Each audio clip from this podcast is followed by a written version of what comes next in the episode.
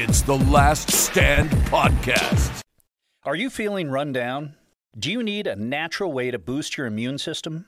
The all natural B1 patch from USA Natural may be just what you're looking for. Professional athletes use it, and you can too. Just peel and stick, and within 30 minutes, feel the natural boost of energy, stamina, and endurance. Visit buyb1.com and enter the code BC3 for a discount on every order. Wear what the pros wear the all natural B1 patch.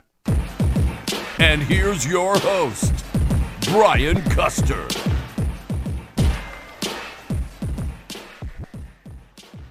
That's right.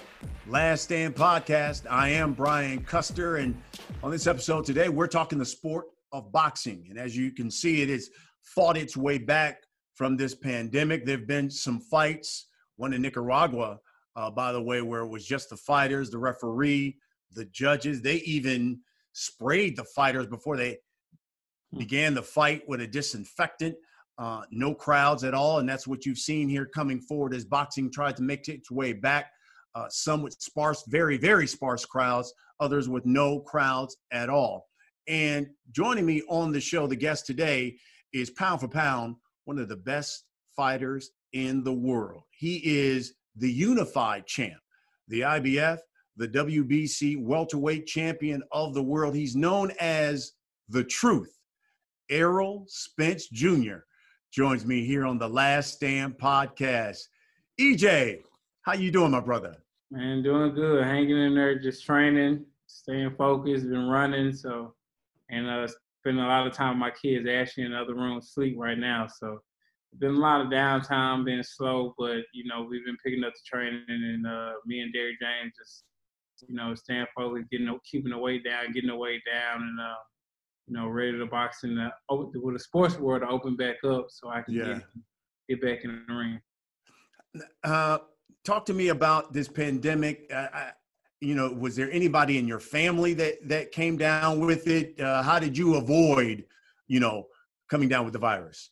Uh, with me, I've been just staying away from people. Like it's just been training with Derrick. That's about it, and coming home and just you know, just spending time with my kids and just watching TV and just staying away from everybody. I I can't tell you the last time I seen my friends. There's only one friend I've seen, and he, you know, comes to gym with me and things like that. But as far as I think my my yeah, my done had it, and she stays here in Dallas, and she's a nurse. She done had it, and then in New York, I have family, a lot of family in New York, and some of my cousins done had it too. But I didn't had any deaths in the family or nothing like that due to the coronavirus. So, you know, that's been a blessing in itself. But as far as myself, I just been staying away from everybody and just basically just staying to myself. And, and considering, I would think, you know, as you have recovered from your car accident, it was probably even more so. This was the last thing you would you wanted to contract. So you, I, I would think you were probably even extra cautious, correct? Oh, definitely, definitely super cautious. But um, you know, during this downtime, you know, it you know, it really just picked the training. Like Derrick's told me, he was like, you know, there's really nothing going on right now. You know, you probably gonna fight around October, November, or whenever this the boxing kicks back up. So we just gonna focus on, you know, keeping your weight down, getting it down, and you know, focus on just getting stronger and just prepare yourself mentally to get back in the swing of things. So for me, you know, it helped me a lot this this going on right now. But you know, I wish it never happened because it's I got a lot of family in New York that's you know been going through a lot of stuff. And my grandma, she's actually 96 years old. She just had a birthday like two weeks ago, and uh, the family are doing a great job of standing away from her. And uh, the only person that really sees her is my uncle, and he takes a takes a shower and takes off uh, the clothes that he wore inside the house, you know, to go downstairs to see her and things like that. So they got to take extra precautions with her to make sure, you know, she doesn't get it because it preys on the sick, you know, so, and, and the elderly too. So, you know, that's the last thing we would want, uh, you know, for her to catch this. What do you think that all of this downtime is going to do for fighters when they come back? Do, will we see fighters rusty, or do you think we'll see a better level of competition because guys have been off for so long they're going to want to come back with a vengeance and just get at it. What do you think it's going to do for the sport? Um, I think it's really all on the fighters. you know, just like a training camp. It's all it's all on the fighters, and it's really like a training camp. I mean, in training camp, you can't do nothing really but train, sleep, and watch TV. So, you know, for me, this has been just like a training camp, and you know, I, I would tell all the fighters to, you know, just stay focused, keep training, and if you can't train, train at home, shadow box, um, get a bag, uh, go running and things like that, just to stay on top of your game. Because when it opens back up, I mean, you know, people gonna be hungry, man. A lot of guys are hungry. A lot of guys, you know, don't get paid as much as I get paid or much as top athletes. So a lot of them, you know, before this pandemic be going on, they've been just, you know, nickel and diming and, you know, basically scraping the bottom of the bucket. So, you know, they really, they really, you know, want it now and they really been focused and been training and stuff like that. So a lot of them on edge right now and can't wait to box and pick back up. So, you know, I know it's a lot of hungry guys out there, and um, I'm hungry to get back at it. You know, I got a lot of naysayers, people that don't think I'm gonna come back, you know, like I used to, but I'm gonna come back even better than, than I was. I think, you know, I'm extremely focused now. My weight's been down. I'm in the 60s right now, and uh, my goal is to get it to like 57 and just sit on 157. So just 10 pounds below my weight, and um, you know, and just stay ready for when my number, when my name is called. Yeah, you, you, you said that when you have some naysayers and they don't think that you'll be coming back like you used to, but you said you'll be back better. Why? Tell me why. Why why will we see a better version of Errol Spence Jr.? Um, I think because the focus is there. The focus is definitely there, and you know, it's just I got a lot to prove. You know, before I had I had a lot to prove before the Kell Brook fight.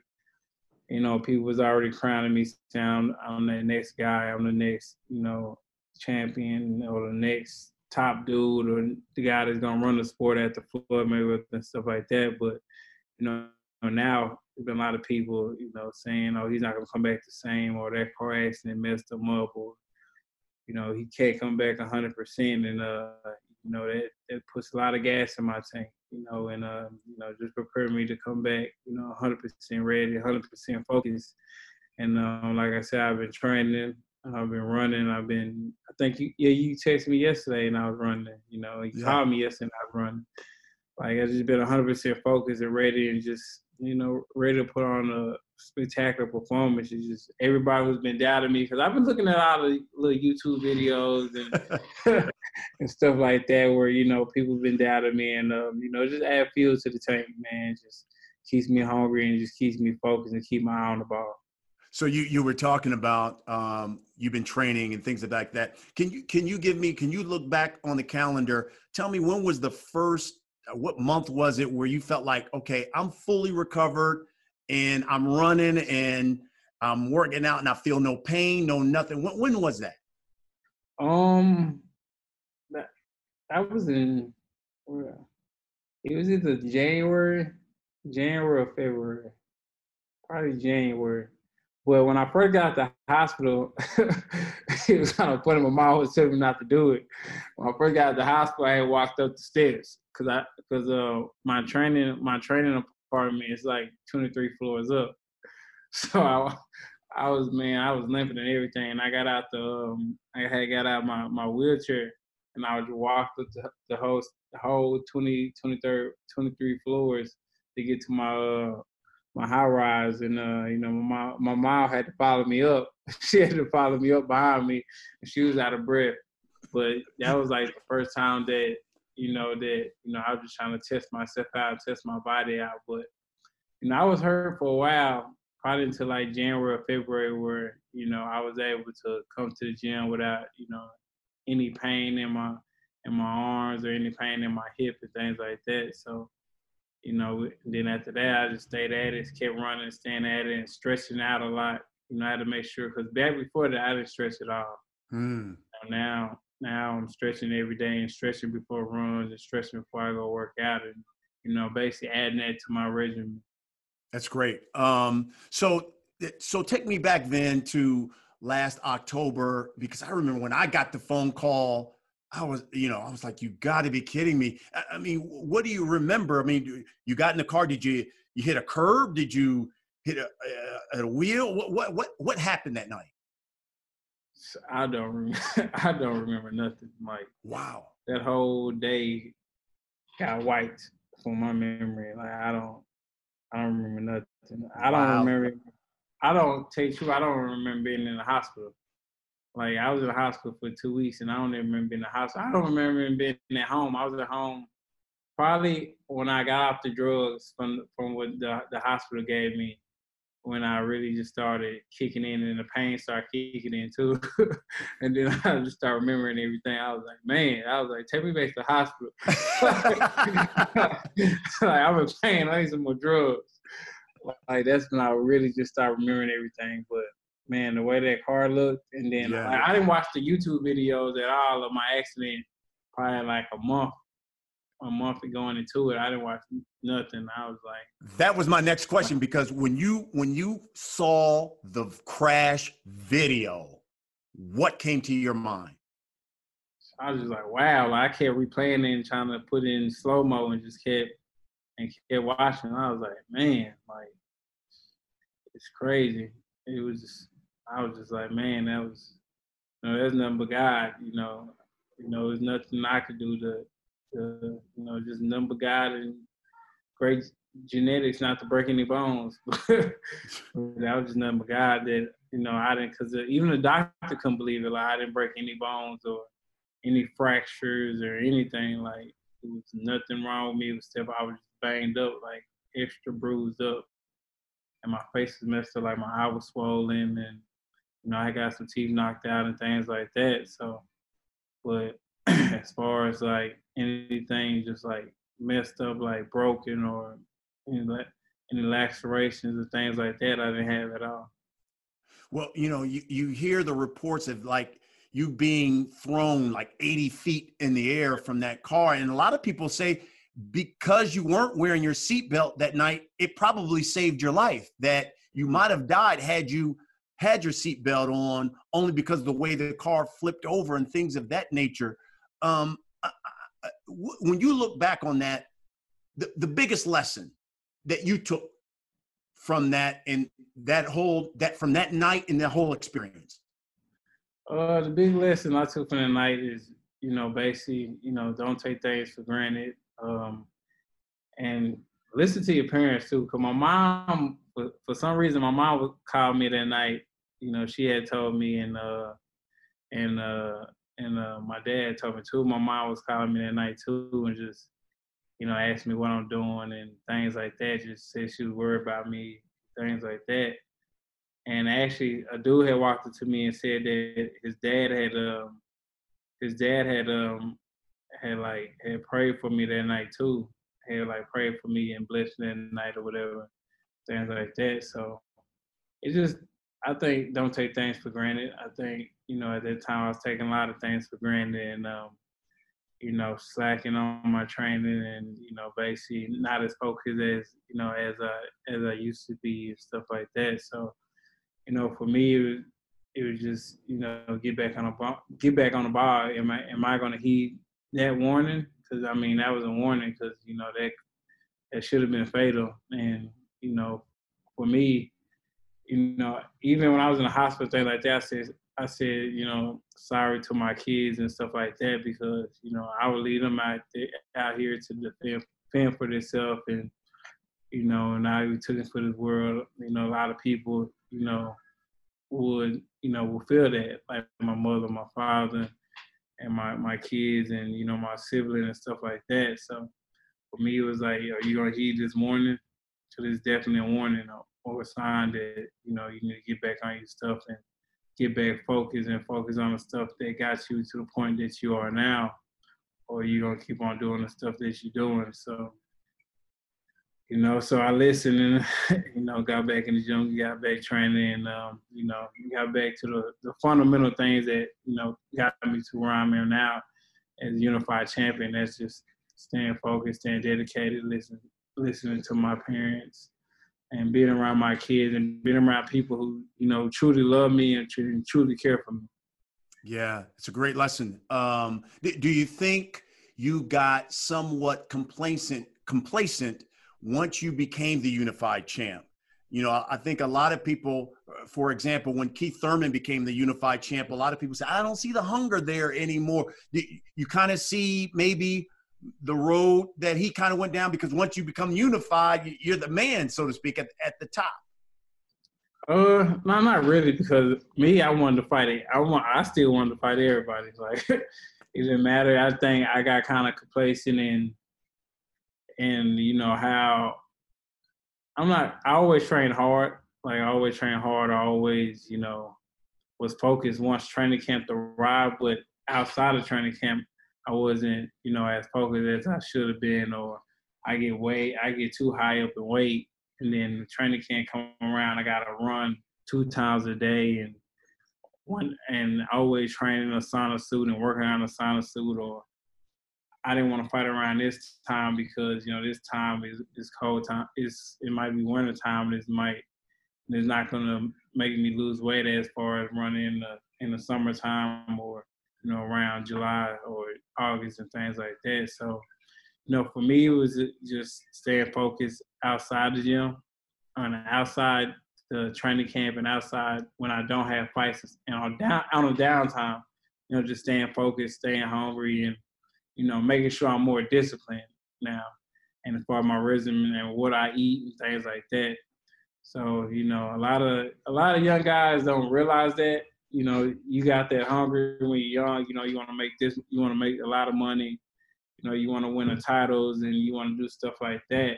And then once you get to that point, you know, you kind of veer off a little bit, and you know, something might, you know, tell you to, you know, get back on the road. You tripping. But that's why that's why Floyd's so great, and that's why Michael Jordan's so great. You know, and that's why you know Kobe Bryant's so great because it's that focus. Yeah, that, that, determination. Yeah, that discipline. You know, uh, there, there's a, there was a lot of people who would would talk to me and say, "I love Errol Spence as a, a fighter, as a person." Um, but I see him around Adrian Broner. I see him around Gervonta Davis. And and I always say, hey, look, you know, Tank is a great young man, some sometimes misunderstood, but he's had his his missteps outside the ring. And obviously, you know, there's a litany of things you can go on with Adrian. Yeah. But at the core, a, a, a, nice guy. But they were like, why is he around those guys? It's going to lead him down a wrong path. I'm sure you've heard that too. Uh, how do you now that you've made that change? Is there things that you talk to them about? Hey, look, maybe we need to change about some of the things that we do outside of the ring. Oh, I mean, it's something that me, you know, me and Adrian talk about a lot. You know, it's something me and Adrian talk about a lot. But you know, it's basically, you know, I'm a grown man, and you know, I can hang around. You know, anybody want to hang around. I just gotta, you know, it's on me. I take care of myself, and I'm I gotta be focused on myself and make sure, you know, I don't do the wrong things or I don't do this, I don't do that because you know it could mess me up in the long run or when I go to training camp and stuff like that. So, you know, as far as anybody else, you know, of course they're my friends. I can tell them, you know, oh, we need to do this, or you need to do that, or you need to get back training, or you need to get more focused and things like that. I can tell them that, but it's more of a, you know, of a personal, a personal thing that you just got to do. And as for me, I got into that mode where, you know, I wasn't fighting for like seven or eight months, and you know, I take a lot of time off. And then when you got money, you're not doing nothing, and you know, you don't have people, you know, telling you the right things. You know, you kind of veer off a little bit, and you know, get on focus. But you know, I'm I'm happy I got I got that wake up call. You know, I'm I'm mad it had to happen like that. But as far as you know, I feel great. I feel 100%. I feel good. I feel focused. I feel like it was a wake up call because, I mean, I could have easily, you know, lost my life.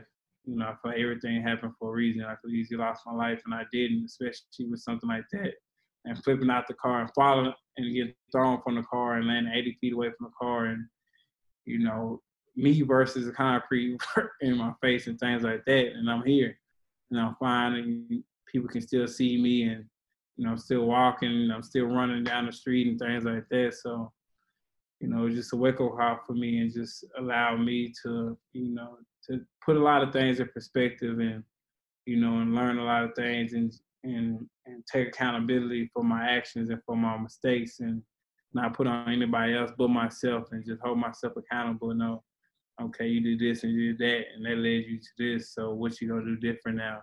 Or you yeah. gonna get down the same path? Wow. Uh, we'll wrap it up uh, just about uh, on this this topic with this because sometimes when you have a life changing event that happens to you, it, it changes you as a person. You've talked about as a fighter, you're going to be more disciplined and things of, of that nature. I know when I got diagnosed with cancer, I saw life a whole lot differently. For the people, uh, even the people who look up to you, um, talk to me about uh, how this changed you on the inside as a person going forward, where people may hear this and say, hey, look, Errol was at the top. All of a sudden, he had this life changing event, and yet, you know, he's come back from this and still can be back there at the top. What, what, could, what can you tell them about how this has changed you as a person? Um, for the most part, is you know, it's hard not to judge people because you know a lot of people, you know, go through things or you know stuff may happen to people and you not see it, but you know it's it's inside them, and you know you can't judge somebody on the on the outside on the outside of you not in the inside yet. So and it's time not to judge every, to judge everybody, and even if somebody makes a mistake, you know, it's not it is their fault, but you know, you don't know what they're going through, especially mentally and stuff like that. And that's what me and Adrian talk about a lot of times too. Like, you know, a lot of people know Adrian go through a lot of stuff and, you know, a lot of stuff mentally and stuff like that. And me and him, we have talks and long talks about, you know, what we going through and just, you know, it's it's a it's a when everybody's counting on you, especially family, friends, and you know, everybody count on you because you the breadwinner, and you know, you that guy, and everybody's looking for something, and you don't know who your real friends are, and you know, people coming up out the blue, and I mean, having women problems and women coming out of nowhere, and you know, beautiful women, you know, one, uh, you know, one's a piece of your time, and you know them nah and stuff like that, you know it can it can definitely play a part. And that's what a lot of things. That's why I would talk to like like kids. I don't think that's why I respected Stephen. I mean, not uh, what was his name? Um, Stephen Jackson so much. When he came, he was talking about um, just laying down with anybody and getting anybody pregnant and stuff like that. Because I feel like a lot of athletes don't get that talk. They talk, you know, you, you tell them everything about you know the game and stuff like that, but they don't get to talk about you know, about how the fame, you know, can control you and, you know, how, you know, women come out of anywhere and, you know, a lot of women want a piece of your time and yeah. How women can deter you from, you know, your ultimate goals and your plans and stuff like that. So, you know, that's why I would talk to, you know, a lot of athletes about about, you know, about women and fame and, you know, I think Jay Z had this quote, even in one of his raps, he said, when you can look in the mirror and say, "There I am," and, and you not perceive what you become. You know, I mean, I mean, for me that was deep because you know he's saying like you can look in the mirror and not even notice yourself and not see what you really become.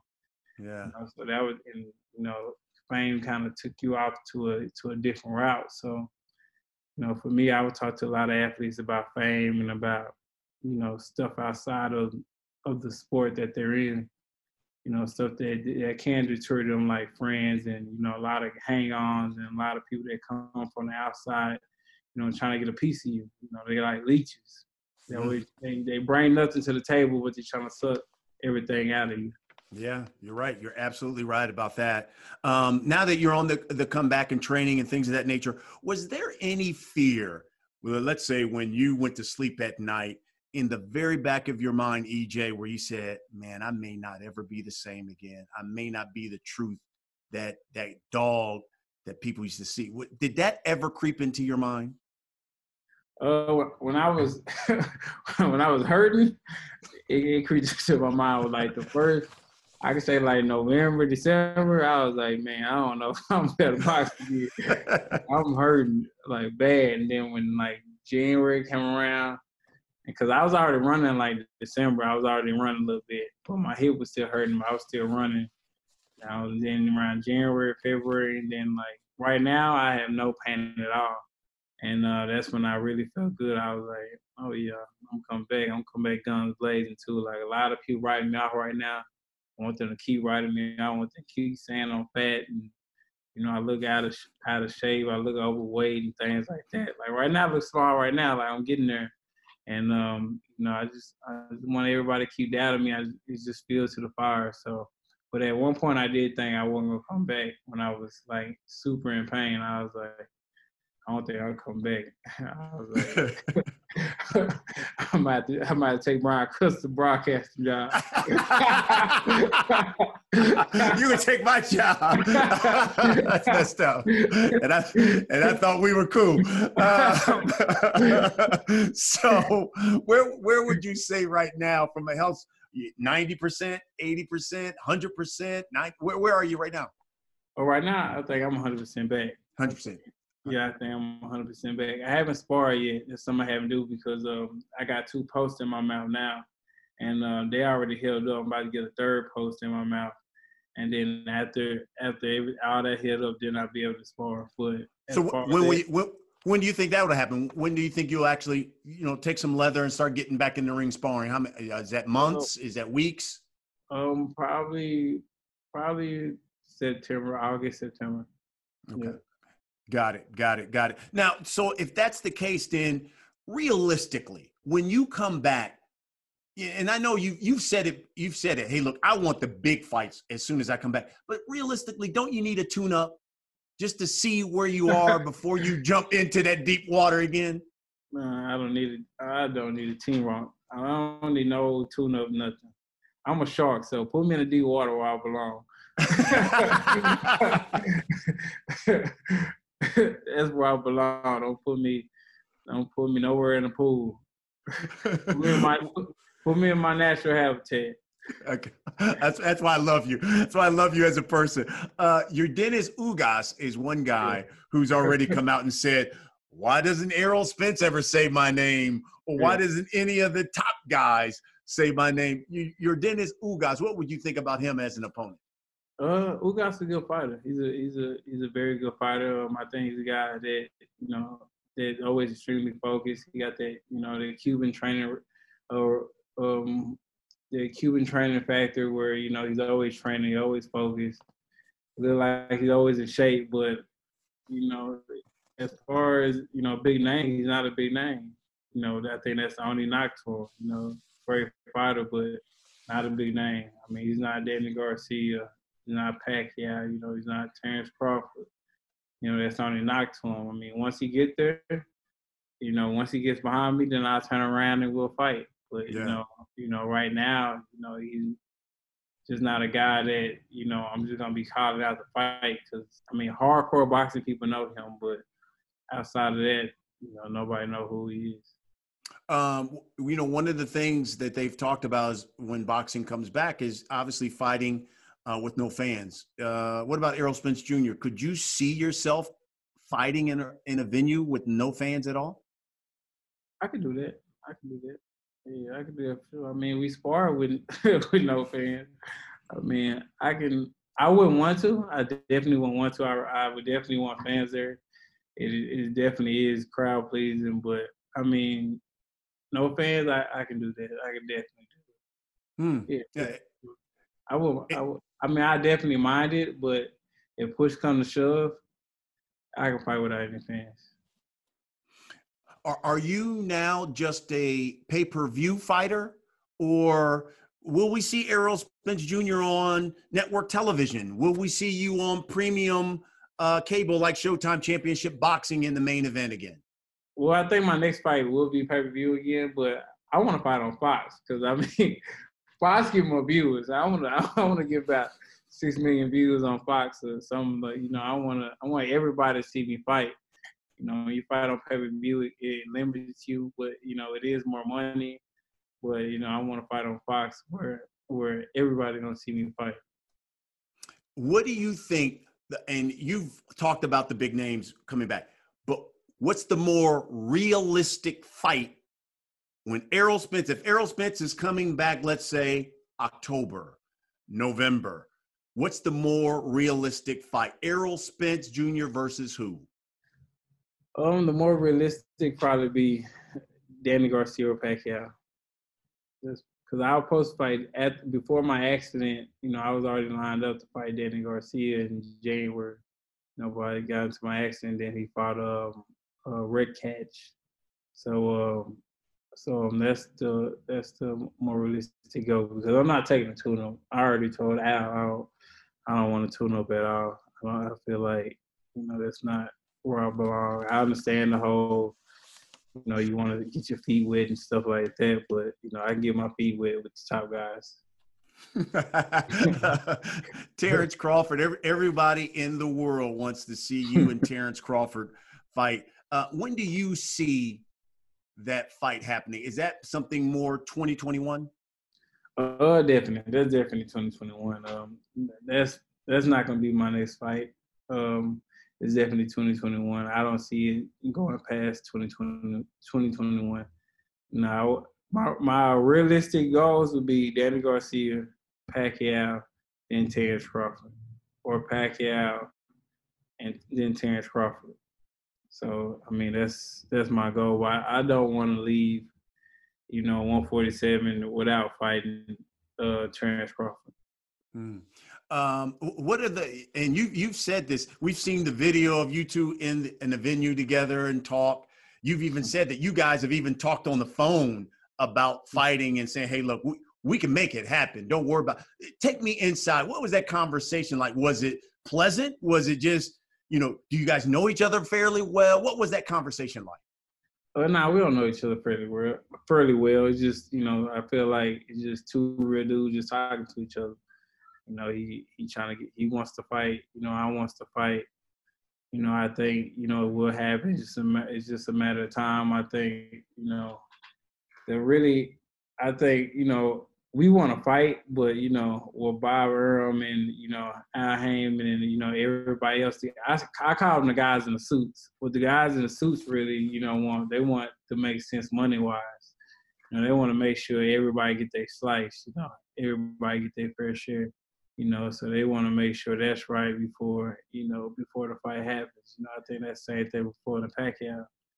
You know, they didn't fight. The money was so big. You know, they had to fight. So I mean, everybody want to make sure the money's right and everybody get their fair slice, and then you know the fight will happen. So now it'll definitely happen.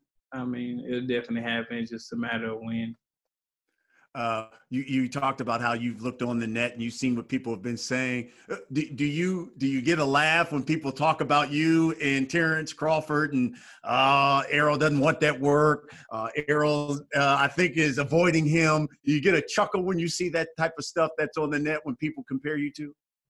Um, a little bit, a little bit. I get it uh, sometimes, sometimes. Sometimes it kind of I get agitated. it just depends on what move I'm in. Sometimes I'll be like, man, what is this dude talking about? Or somebody just be talking crazy or reckless. I just I don't watch it at all. But if yeah. somebody having like, you know, having having a fair, you know, you know, a fair go at me and a fair go at Terrence, you know, I may I may watch it. Oh, yeah. okay. Okay, that's what uh, they they've been talking the sport of boxing that the biggest fight right now in the sport would be Fury uh, taking on Joshua. So you're in that welterweight division, though, that is really loaded.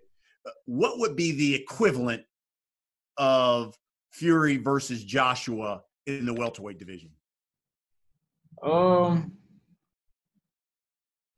man, I would say that would have to be probably me and Pacquiao fighting in in in Saudi Arabia or fighting in the Philippines or something. Yeah. Because I mean, with with with Fury and Joshua fighting in in the UK, that'd be crazy. That'd be what Wembley is where they hold like 80k, right? Oh, it's ninety thousand. Um, yes. Oh, yes, they'll set that place out. 90k easy for that fight. It'll be a huge fight. Just the talking that that Fury does and you know how he hypes up the fight and stuff like that. That'd be a huge fight, but Fury got to give my boy Deontay his his, run back, man. He got to run that back one more time before before he move on and try to fight Joshua. But but that'd be a huge fight, him and him and him and Joshua. That do that do ninety k easy. Did, did you take a pause when when Deontay uh, suffered that loss to Fury because Fury kind of dominated um, the the second fight. Were you were you as shocked as many of us were, just how convincingly uh, Tyson Fury won the second fight? Yeah, yeah, I was shocked. I was, I'm not gonna lie, I was shocked. Like just how how he controlled the action, like from the start, from the start to you know when the fight was over. You know, and I think you know you got to credit that more to um, to um, what's his what's his trying name? Sugar. Yeah, uh, yeah, exactly. Um, obviously out of the Kronk Gym. Yeah, the uh, Emanuel yeah. Emanuel Steward's nephew. Yeah, uh, Sugar Hill. Sugar Hill did a great job making yeah. him come forward. Yeah, making him come forward, making him use a jab, making him stay long, and you know, I feel like you know he he changed him up a lot. You know, he was more aggressive too, and I you gotta give credit to the coach, and you know he gave him kind of that that Kronk style. You know, and uh, you know you gotta credit him a lot, but you know I I I, I can see Deontay being. I hope he's more focused. I hope he's you know he's he's training, and you know he hasn't been talking much, and you know haven't hasn't been coming out. So, you know, I hope his head on straight, and you know he's ready to you know get his title back. You know, I'm being rooting for him. He's always been supporting me through my career and stuff like this. So, you know, it's only just to you know just to support him, and you know he's a he's a hometown guy. He's American kid, so you know, I'm always gonna root for you know my my countryman, just like Absolutely. how they root for their for their guy from the UK. You know, I, that's why I don't like either. I don't like how, you know, different American guys, you know, you know, root for, you know, the guy Tyson Fury, to, and he's from the UK. When all the UK guys going for their guy, you know, all the yeah. boxers going for, you know, Tyson Fury, and all the fans are going for Tyson Fury. And then we got got people here that's, you know, that got split support, and a lot of Americans are going for, you know, Tyson Fury. I, you know, I don't like that at all. Yeah, I'm w- I'm with you there, and considering both of you guys former Olympians, mm-hmm. and and you're right, you go over you go overseas, and you you saw that when, when you fought Kell Brook. I mean, they are behind their fighter through yeah, thick, behind the guy. And, yeah, thick and thin. When I when I fought Kell Brook, like the whole week, it was cool. It was like you know, hey, want to take pictures. The day of the fight, man, I was getting mean mugs. you know, looked at dirty. man, I thought I had something on my face or something, man, the way they're looking at me. So, you know, that's you know, that's how he is over there. Like their hometown guy, they're gonna root for the guy that they're gonna, you know, bet their guy hundred percent. And with us, you know, we don't root for the we don't root for our guy hundred percent like that. Um, who is Errol Spence' favorite fighter right now? Who is the guy fighting right now where you turn on TV, you say, "Oh, I got, I got to turn it on. My guy's about to step into the ring," because you just enjoy watching that person fight. Um, right now, um, I would say I love some Chocolatito. Really? Yeah, like Roman Gonzalez, Chocolatito. Yeah, he a bad dude, bad. he a bad dude. Yeah. Yeah, I, I love some of him. Uh, um, Jermall Charlo, Jermall and Jermell Charlo. You know, it might be kind of crazy. They're my dudes, man. I, I like, I, I love they, I love their style, man. No, yeah, you rep, repping Texas, I see. You oh, keep yeah. it in Texas. Oh, yeah. You keep it in oh, Texas with the Charlos. Um, what was your toughest fight? What was the the last fight where you were in there and you sat maybe in in between the round and you said, "Boy, I got to bring my lunch pail with this guy." Um, probably probably the Kell Brook fight.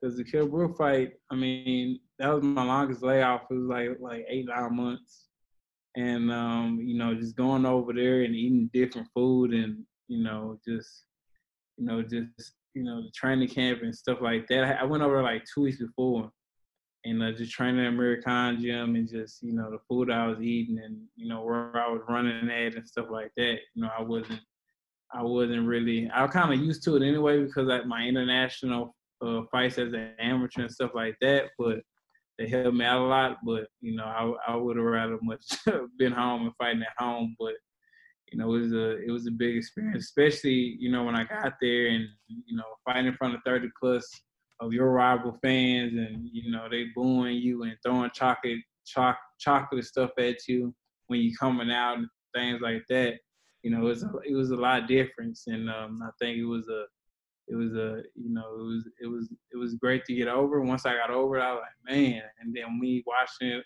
on uh, on YouTube and watching on TV, I'm like, man, I fought in front of thirty thousand my fans. I mean, not my fans, but his fans, and you know, beat him and shut them all up. And then, and the crazy part about it, once I beat him, and you know, I looked into the crowd, I mean, everybody was gone.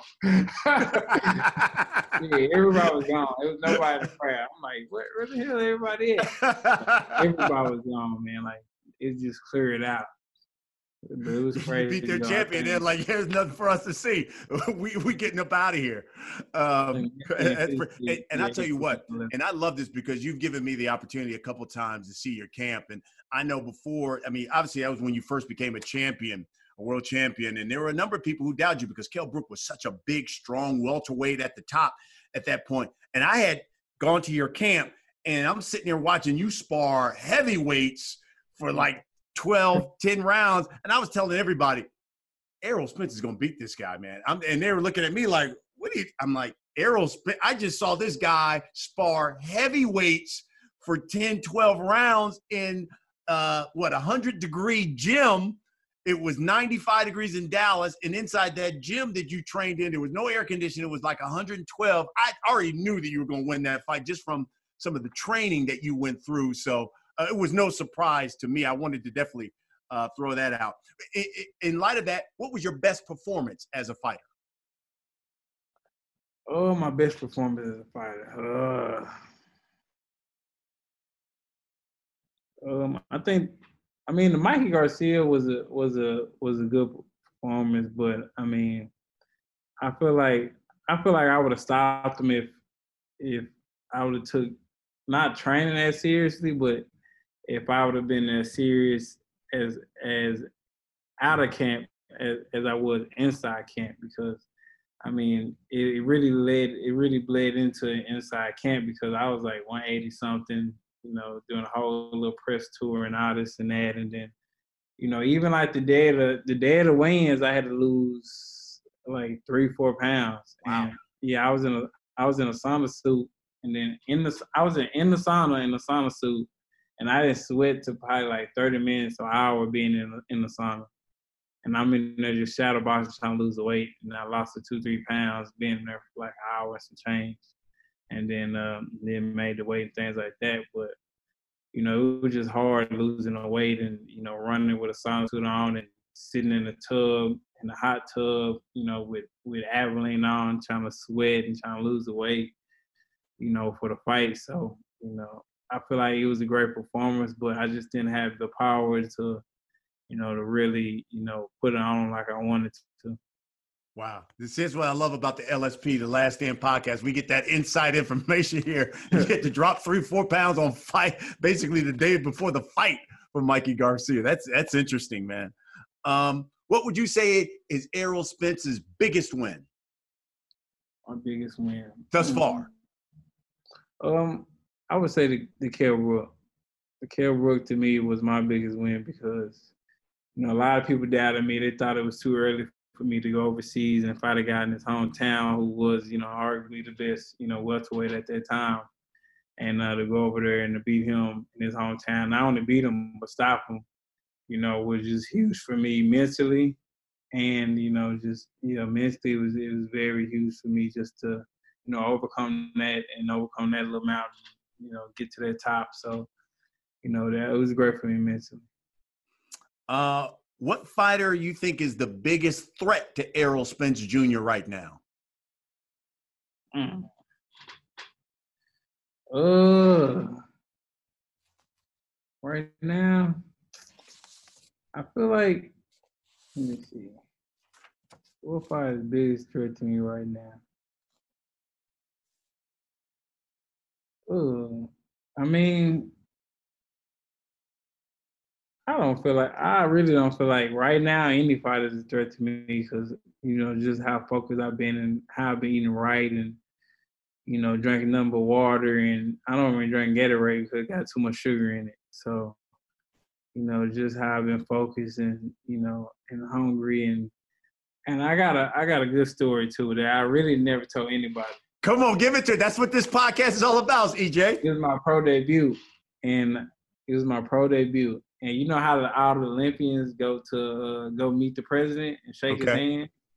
Yeah, and um, basically everybody went, and it was in my training camp. So it was in my training camp. And the president was Obama at that time. it, was, it was in my training camp and things like that, and everybody trying to get me to go. My dad, my coach, everybody like, yo, you need, you know, like they really wanted me to go meet Obama, but I didn't want to break training camp, so I didn't go.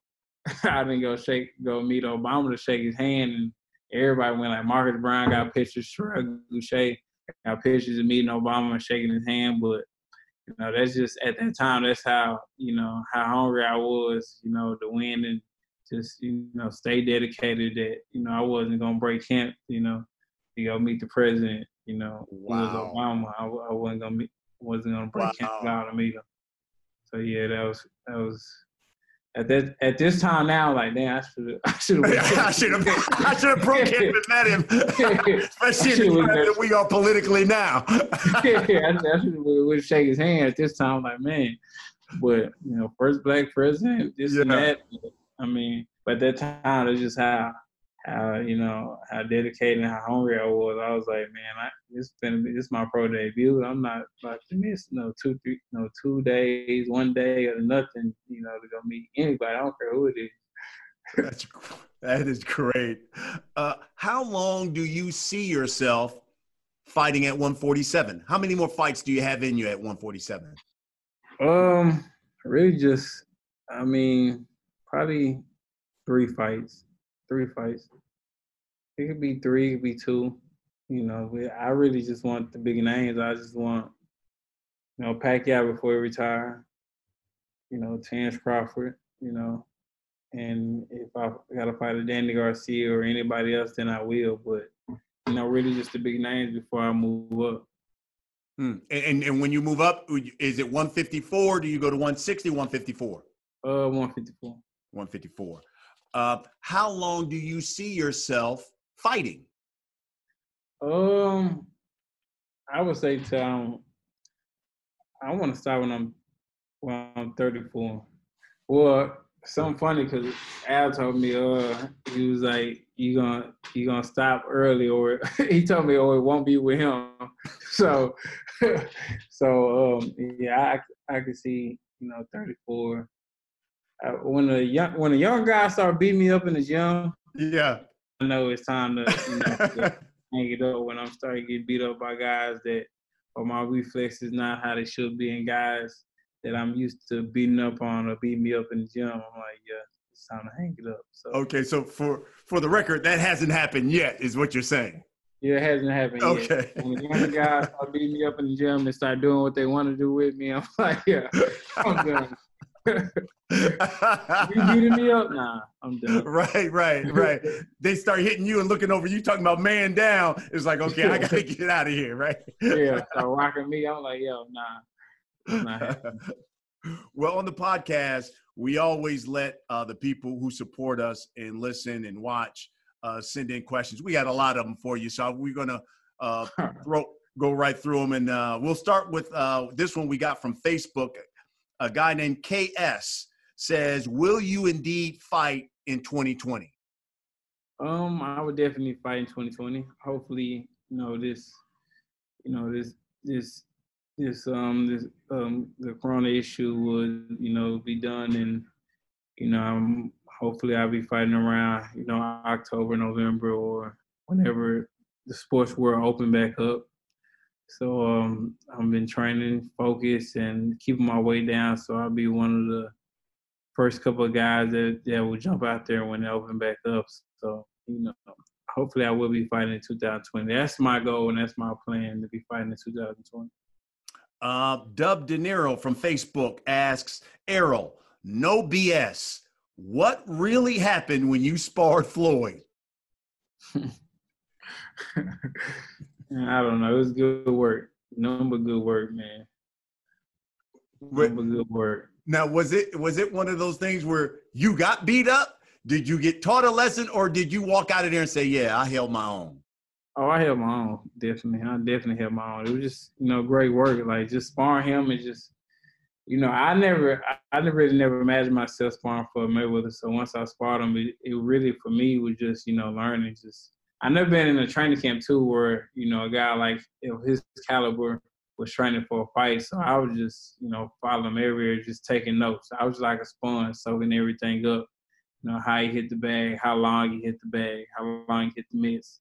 You know, um, you know what he do after after training, uh, when he goes to the gym, what he does, and things like that. So I was just watching everything that he do and just soak soak it in. So for me, it wasn't oh, I need to beat him up or I need to embarrass him. It was more I need to learn everything that he's doing because you know he's our Michael Jordan of boxing. So yeah, yeah, I learn everything while I'm in here.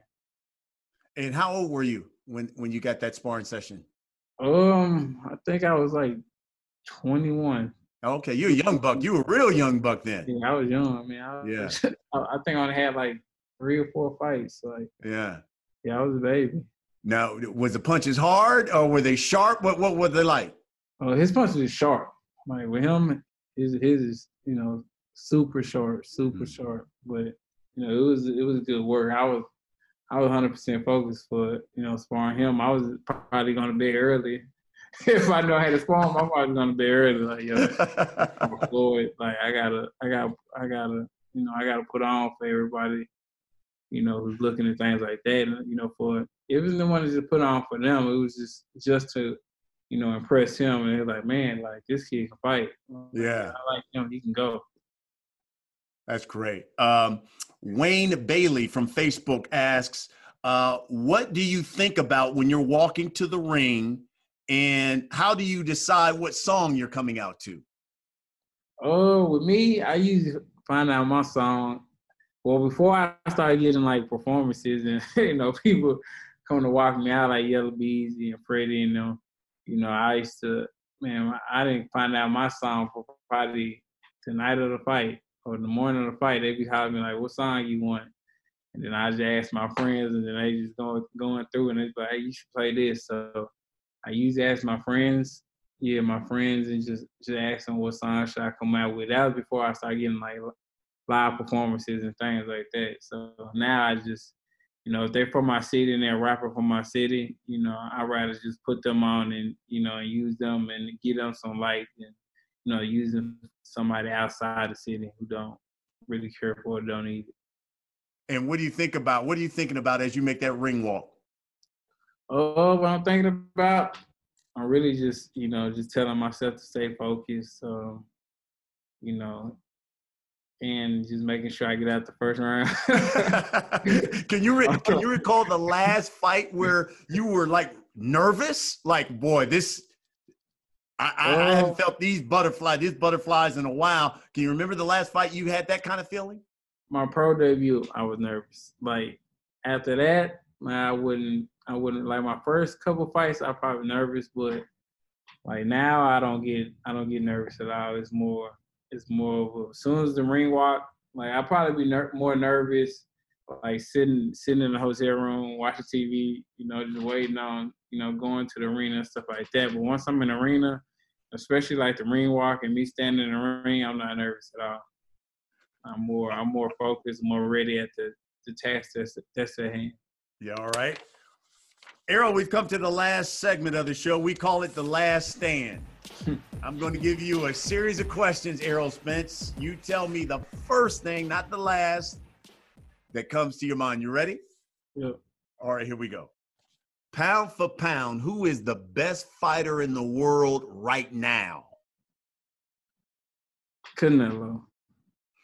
Who's the most overrated fighter right now? Uh, nobody popped up on it. Nobody, nobody popped up on that. I mean, nah, nobody popped up on that. Who, who's the Who's the fighter you dislike the most?